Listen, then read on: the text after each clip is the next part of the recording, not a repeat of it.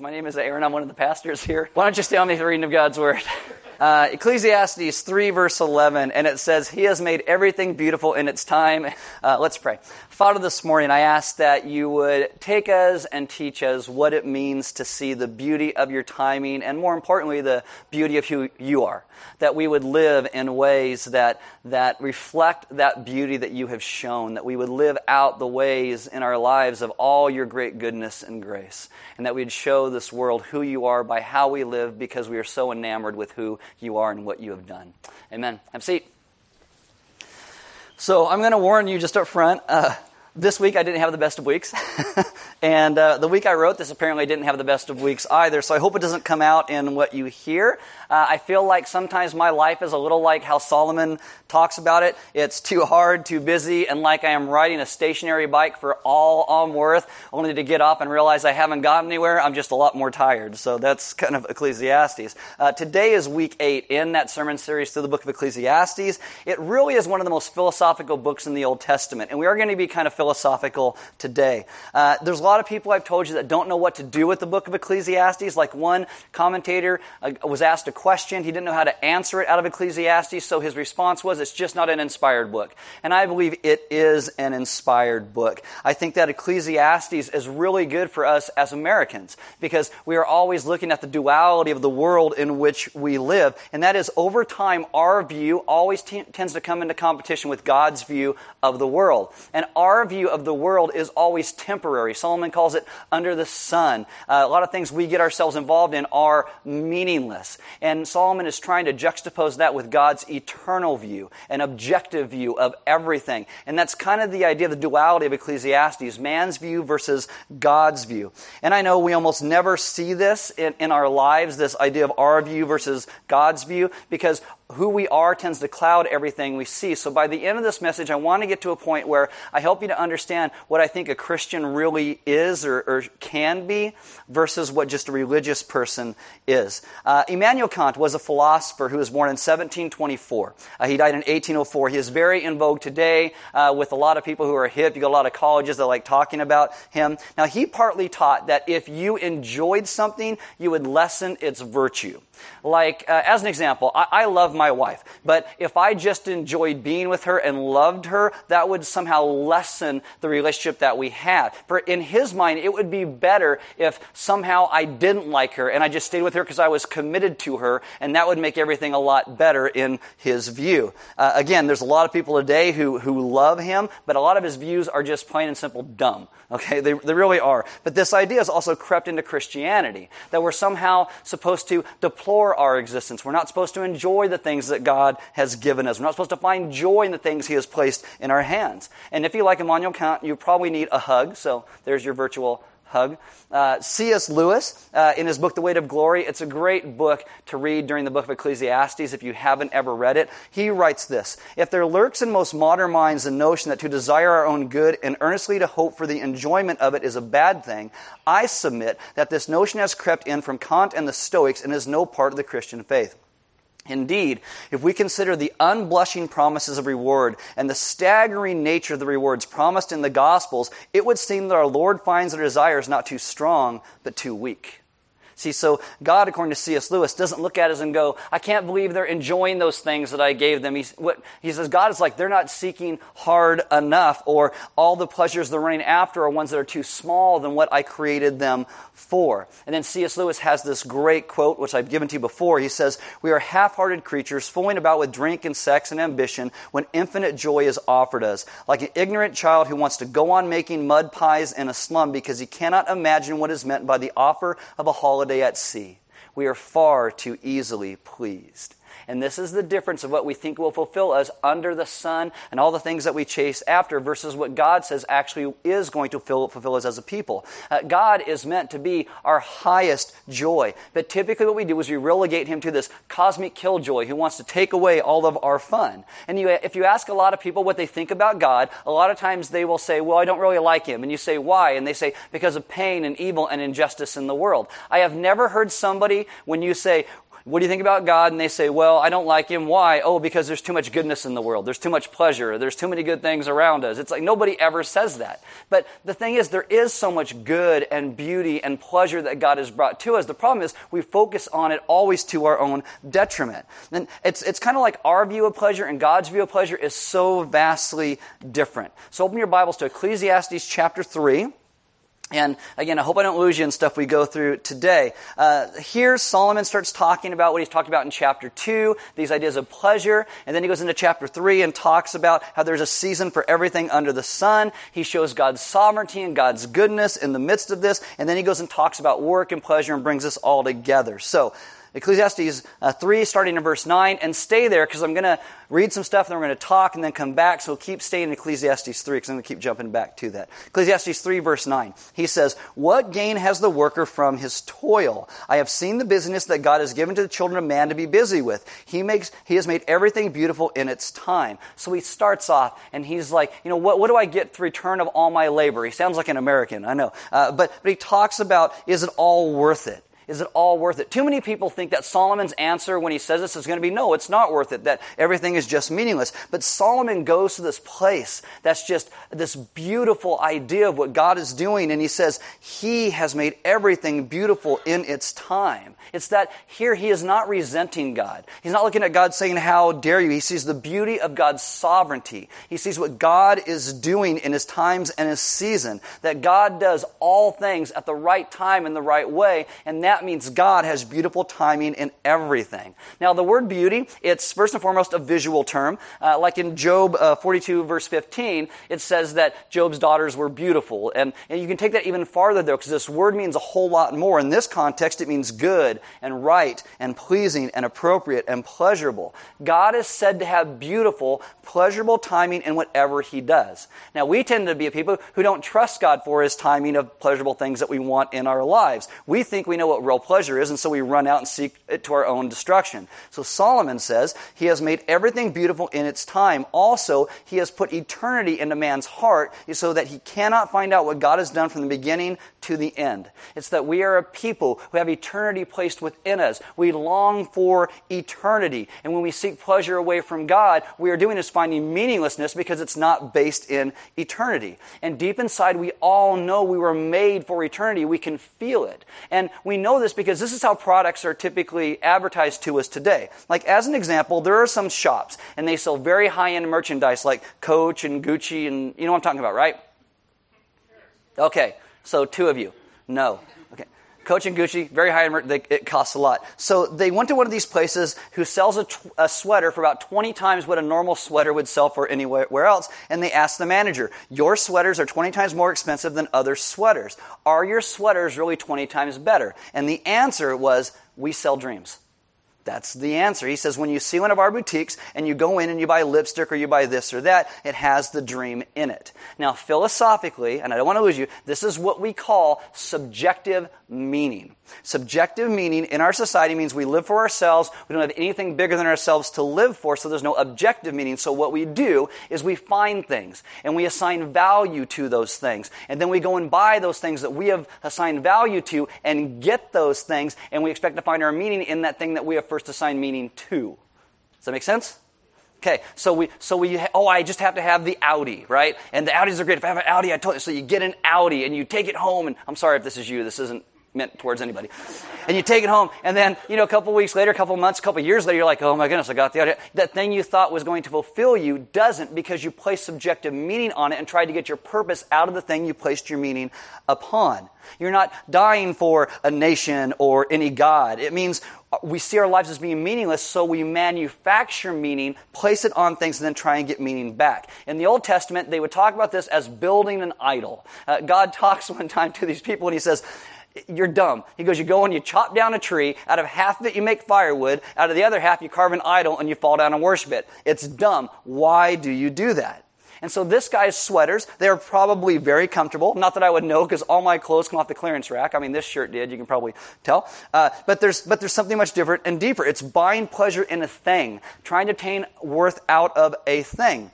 And I think this is why our culture is the way it is. Our culture, if you don't haven't noticed this, we make everything today about sex. Like you can't just have a really good friendship with someone. You can't just have feelings of closeness with someone. It has to become sexual because we find our meaning derived from the pleasure of this thing. We get worth and satisfaction and purpose, but we really don't in the end because in the end we end up becoming depressed because the relationship didn't make us feel like it should have after a few years. All of a sudden it becomes hard and difficult and we got to work through things. And why didn't this make me feel so much better? Because it's all subjective meaning. And in our culture, sex is not just about sex, no matter what TV shows or movies want to tell you. And I'll tell you, music is not just about music, and art is not just about art, and careers are not just about careers. The sweater guy says, You buy the sweater so you know my life is worthwhile because our sweater gives you meaning. And that's dumb. And yet we all do it to some degree. Our culture today is so frenzied about this idea of pleasure. Now, every society has had pleasures, but I don't think anyone's really got to the point where America is right now, where we find all of our value in it. I think maybe the Greco Roman world did when they got towards the end, but it's like Solomon said, they had lost their ability to believe in any objective meaning, that God can step in and say, This is who you are. I am laying truth upon you. We stop listening to that and only look for our own subjective meaning. And so turn to pleasure not for pleasure, they turn to it for a sense of worthwhileness, for subjective meaning. Are you following? Okay, good. This is going to be a little more serious message today, by the way. Uh, when this is pointed out, most people think other people do that, but I would never do that myself. That's why one of my favorite questions that comes out of the redemption group when we do RG ministry at, at Element is this question was, if you got to heaven and you got everything you ever wanted, whether it be love, family, meaning, all of that, but Jesus wasn't there, would you be okay with it? Because that's how most people view heaven anyway. We view heaven as all the things that we ever wanted, and Jesus is just the vehicle to get us there to our pleasure, to get us there to the thing that we really want. And so we're using him to get us the thing that we think we really want, and we may not even realize it. And when you ask people that question, they say, Oh, I really want Jesus there, but do we really? Do we Really. Most of us are going down a path where pleasure is our bottom line. It's the main thing we're living for, but we hide it from ourselves. And one of the beautiful things in the book of Ecclesiastes is Solomon is trying to reveal this to us. He's trying to say, This is what I did in my life. And he seems to be one of the only people who are honest enough to admit it. See, if you're going down a path and you know that path feels empty, why instead of saying there's something wrong, you know, with the path, do we have a tendency to say, well, it's only because I haven't gone far enough? I just need more of this thing. What I mean is, instead of realizing the direction that we have been going typically in our lives is a bogus direction, we tend to double down and think we just need more. Like, if I could just buy a second house on the lake, well, then I would feel more fulfilled in my life. If I could just have a better love life, if I could have better kids or no kids or kids at all, wherever it is. Uh, for anorexics, if I could just lose more weight when it's killing you. And it's like, I just have to go farther down that path. For addicts, you know, if I just need one more fix, I just got to get it. It's not the path that's wrong. It's that I haven't gotten enough yet. For people who overeat, it's the idea of finding comfort there. I just need more of that. That's going to solve my problem. We think the emptiness is because we haven't gotten enough of the thing that we're trying to satisfy our lives with. It's the path we refuse to leave.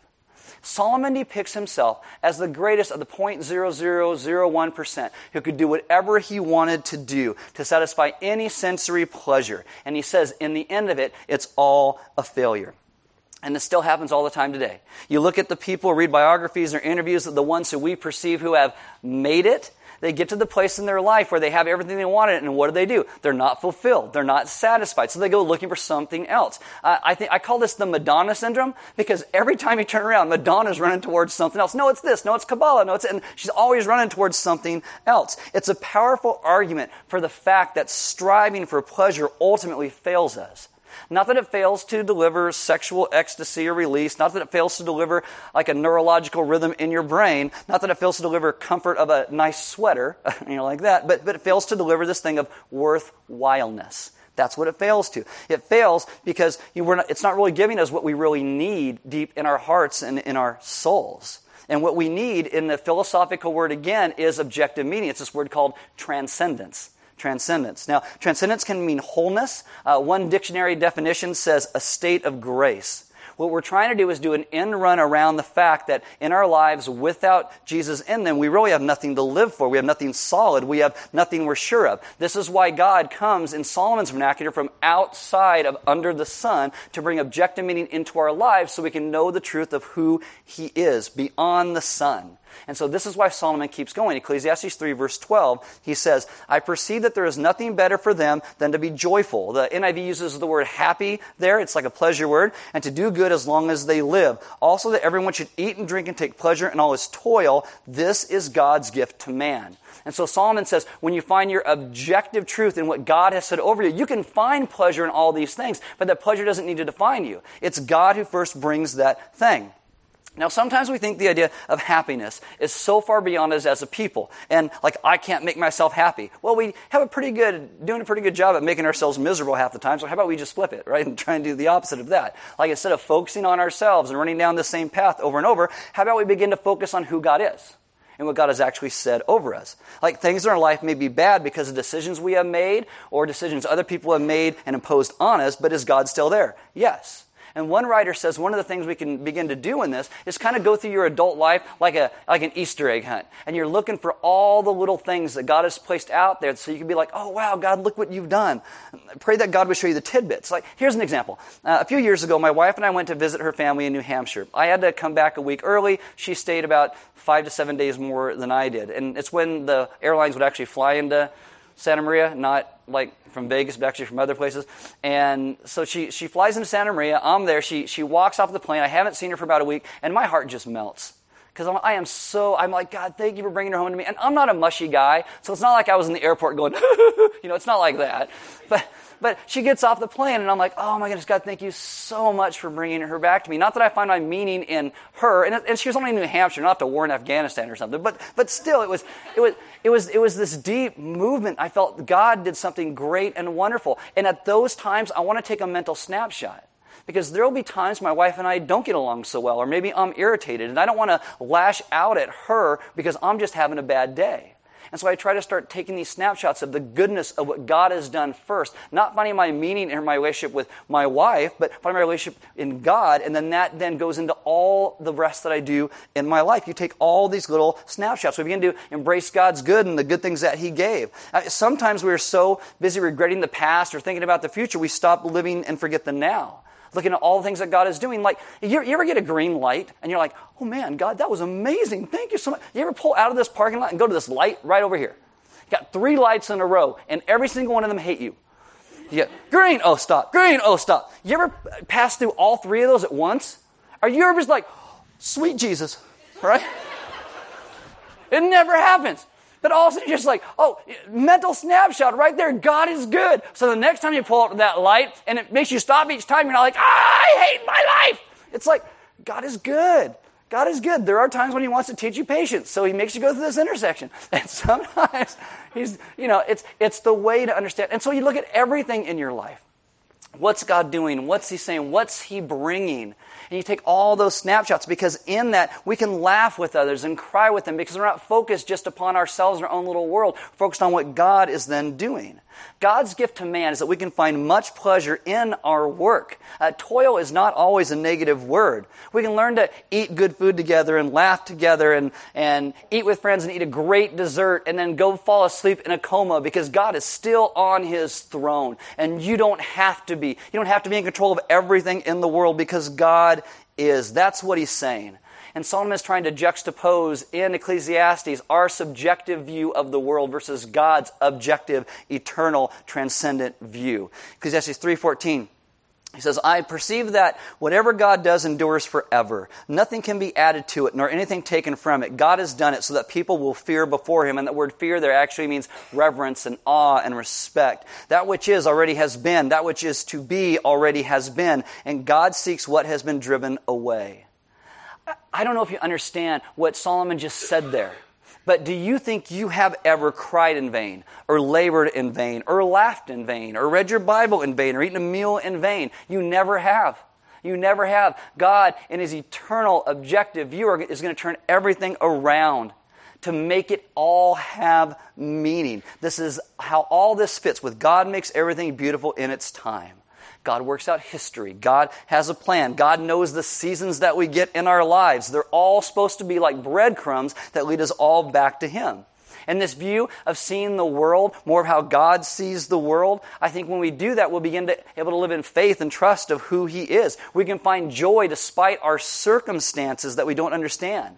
Solomon says what we need to do is stop fighting God and simply respect Him. Like, don't try to carve out your own existence apart from the rhythms that God is placing in it. Don't turn your feasting into gluttony or your drinking into drunkenness. Work in rhythm with God, and your life will find satisfaction because it's found in who He is and not your subjective meaning you place on things around you. And so, for three chapters, Solomon is trying to say no matter how hard I, hard I tried to forget the idea that, that subjective pleasure means nothing, God still kept coming through. God kept shining through. He kept bringing His truth to me. Uh, Tim Keller has this great quote. And I think it comes out of Lord of the Rings, although he didn't say that. But in Lord of the Rings, Bilbo Baggins is talking to Gandalf, and at the end of his life, and he's like, I feel like I'm too little butter spread over too much bread. And uh, Tim, not that that means anything for the quote, but Tim Keller, he, he writes this. He said, Trying to wipe out the lack of objective pleasure is like trying to butter too much bread with too little butter. You spread it, and by the time the knife gets to the end, there's no butter there. There wasn't enough butter, it just sunk in. This is Solomon saying subjective pleasure fails. It's you, your life is an eternal piece of bread. And we're always trying to take all these subjective, temporary pleasures and spread it over our, our eternal piece of bread. And it never gets to the end because it's not enough. And we keep trying to find more of that butter, and yet that butter will never cover your eternal piece of bread, metaphorically speaking. Hope that makes sense. Uh, it's, it's that whole idea. C.S. Lewis, again, has lots of things to say that relate to Ecclesiastes in that book, The Weight of Glory. And he, and he says it's why every single one of us instinctively knows in our hearts that there is a God over us that is real and true and holy. Uh, many times, people who don't believe in God, they'll deny it while being very angry at Him and want to always fight against Him. It's very interesting. But he says when we try to find beauty and pleasure apart from God, this is, this is what C.S. Lewis says. He says, the books and the music in which we thought the beauty beauty was located will betray us if we trusted them. It was not in them, it only came through them. If they are mistaken for the thing itself, they turn into dumb idols, breaking the hearts of their worshippers. For they are not the thing itself. They are only the scent of a flower we have not found, the echo of a tune we have not heard, news from a country we have never yet visited. He says our yearning in our hearts and our lives is for the person of Jesus. True meaning, objective truth, objective pleasure is like this music we are born remembering, and yet we're trying to hear it in music now. There's a scent we are born remembering, trying to smell it in a flower now. It's like Solomon seems to always go back to the people who have the best careers and the best houses and the best whatever, get to the end of the road to find out it is not what they hoped it would be. And so many of us continue to live in that illusion. We think, if only, if only, if only, if this pleasure was just enough, if that pleasure was just enough. Why are we always doing this? Because Solomon says God has made everything beautiful in its time. And instead of trusting Him for that timing, we trust ourselves. He says that there are all sorts of beautiful things out there. Keller actually says this if you want to know the definition of pleasure, it's beauty.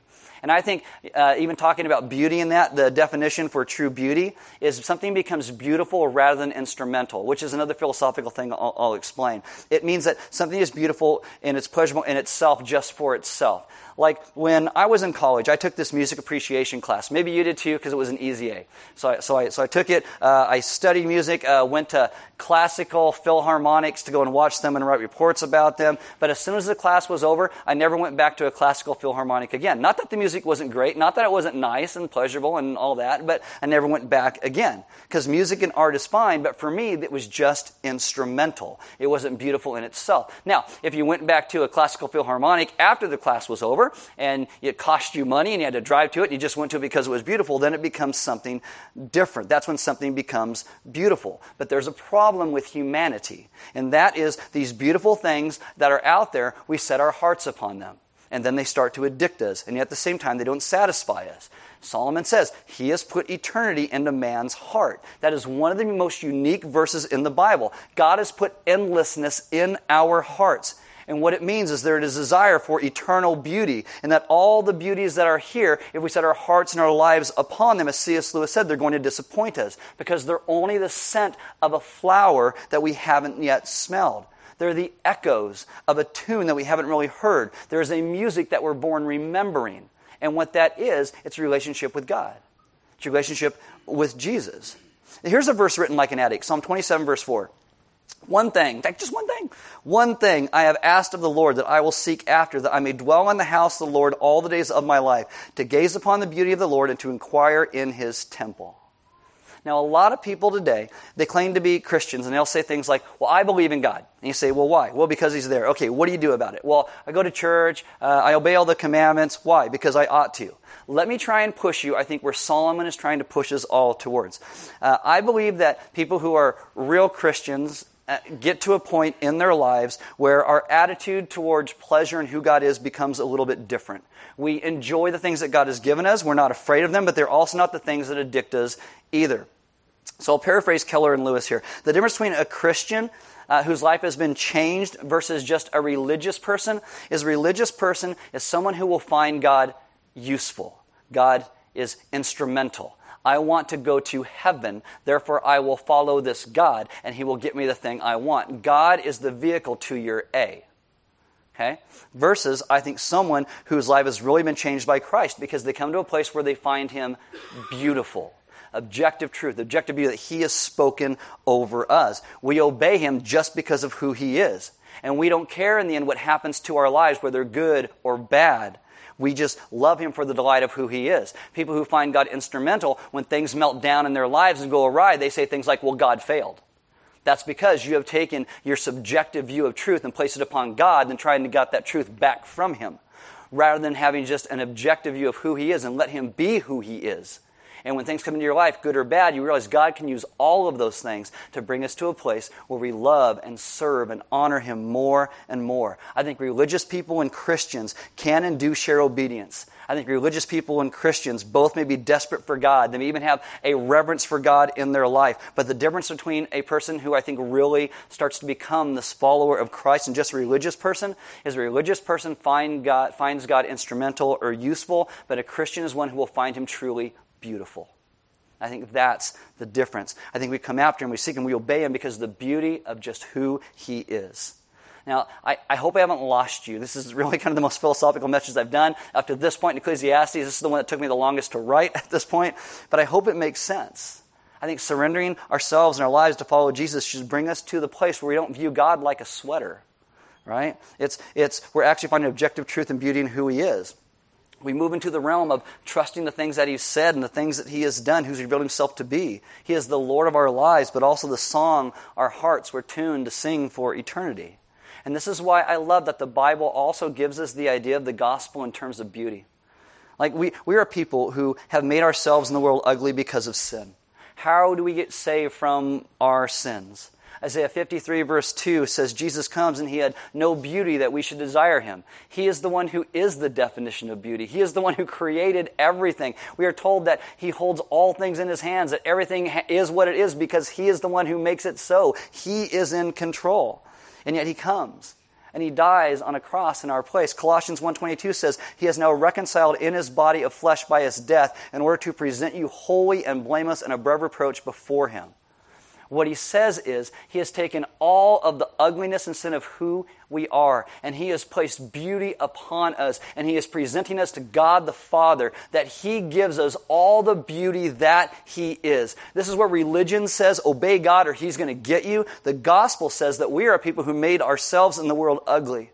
And Jesus came to restore the beauty that we were meant to be. When we believe in Him, we become beautiful. The gospel says, look at what He has done for us to return us to who we are meant to be.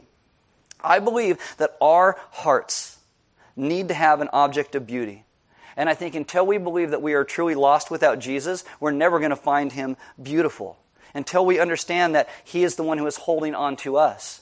And I think, again, our hearts need an object of beauty. And, and until we have Christ as our object of beauty, we're never going to throw out the other ones that are holding on to us. I think the ones in our heart need to be displaced by a higher beauty, a greater beauty, and that is Jesus. And I think in the end, that's what being a Christian really entails.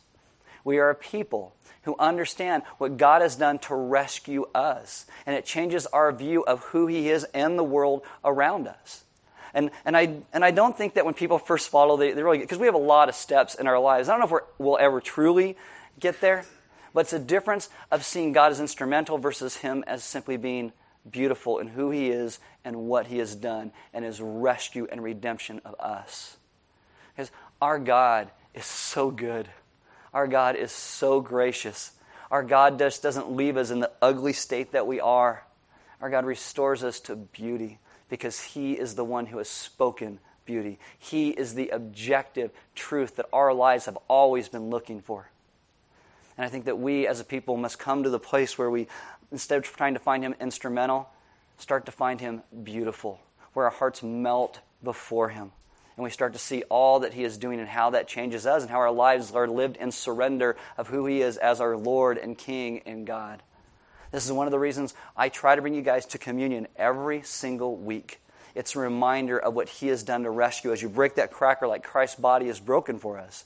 You dip it in the wine of the grape juice uh, because this is His blood that represents His blood that was shed for you and me.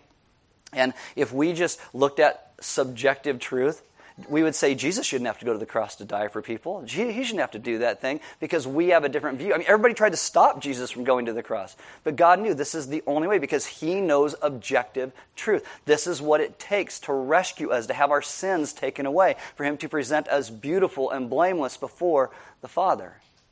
And so at communion, we lay down all the places that we have been trying to find our meaning in stuff and things, and we simply start to listen to what He has said about us and what He calls us into and we start to live lives that can bring great hope again because of what He has done to us and bringing us great hope. The band's going to come up. As they do, I'm going to invite you to take communion. Uh, there'll be some deacons in the back, and if you need prayer, maybe you're in a place today where either I thoroughly confused you with subjective and objective and transcendence and all this kind of stuff, or maybe you're in a place today where it's like, I have been trying to make Jesus instrumental. I have been trying to use him as my vehicle to get me to this thing that I wanted. And you want someone to pray with you about that because maybe your view is beginning to change a little bit. I would encourage you to go and, and pray with them and talk with them about that. That it is, it is, we stop listening to the lies that we tell ourselves because the lies we tell ourselves, you're not good enough, you're, you're never going to be good enough, those are just lies. We need to listen to the objective truth that God is speaking over us as His children, of Him calling us into His family, in His grace and His hope and His life again. We listen to the truth that He speaks because that is the truth. Uh, there's offering boxes next to every door. We give because God gave so much to us. Giving is part of our worship. We do not pass a plate. It's a response to what He's done. Uh, there's food outside because it hasn't started raining again yet grab something to eat, uh, maybe take some sermon note questions, and talk to one another about the idea of, of transcendence and, and objective truth, and you know maybe what things you have placed subjective meaning upon, and then tried to get meaning out of that thing. Maybe if you're honest enough, talk about those things, and then speak to one another about the objective truth of who God is and what He has done. And the great grace of how he restores us to beauty again, and how we can be a people who truly find him beautiful. Because, again, as I said, our God is good. And I think we as a people must trust ourselves to Him because He is the one who has spoken truth. Let's pray. Father, this morning, I ask that you'd remind us of the great grace that you consistently bestow upon us.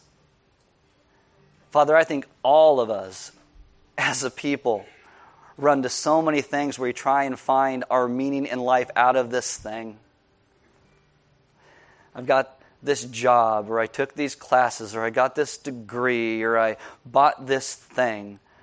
I'm in a relationship with this person. Wh- whatever it is, we're always trying to find our subjective meaning in something that is not you. And when those things start to fall apart in our lives, many times we look at you and wonder why you are the one who have failed when it's not. It's just the temporary thing that has failed. And so I ask that you would teach us to be a people who trust you for objective truth. That we look at who you are and honor you for who you are, and that we'd be a people who come to a place where we simply begin to find you beautiful. And that no matter what comes our way, we would know that you can use all times and seasons and all places under the sun to move us to a place where we live in deeper harmony with who you are that we understand our salvation greater than we ever have before. And we would understand that it is your kindness and grace that leads us to all place of repentance in our lives. And that we would live out lives of great beauty because you have first bestowed it upon us. And that would change how we interact with everyone and everything around us. That everything would begin to change because we'd see you as you truly are. And these are the things we ask in your Son's good name. Amen.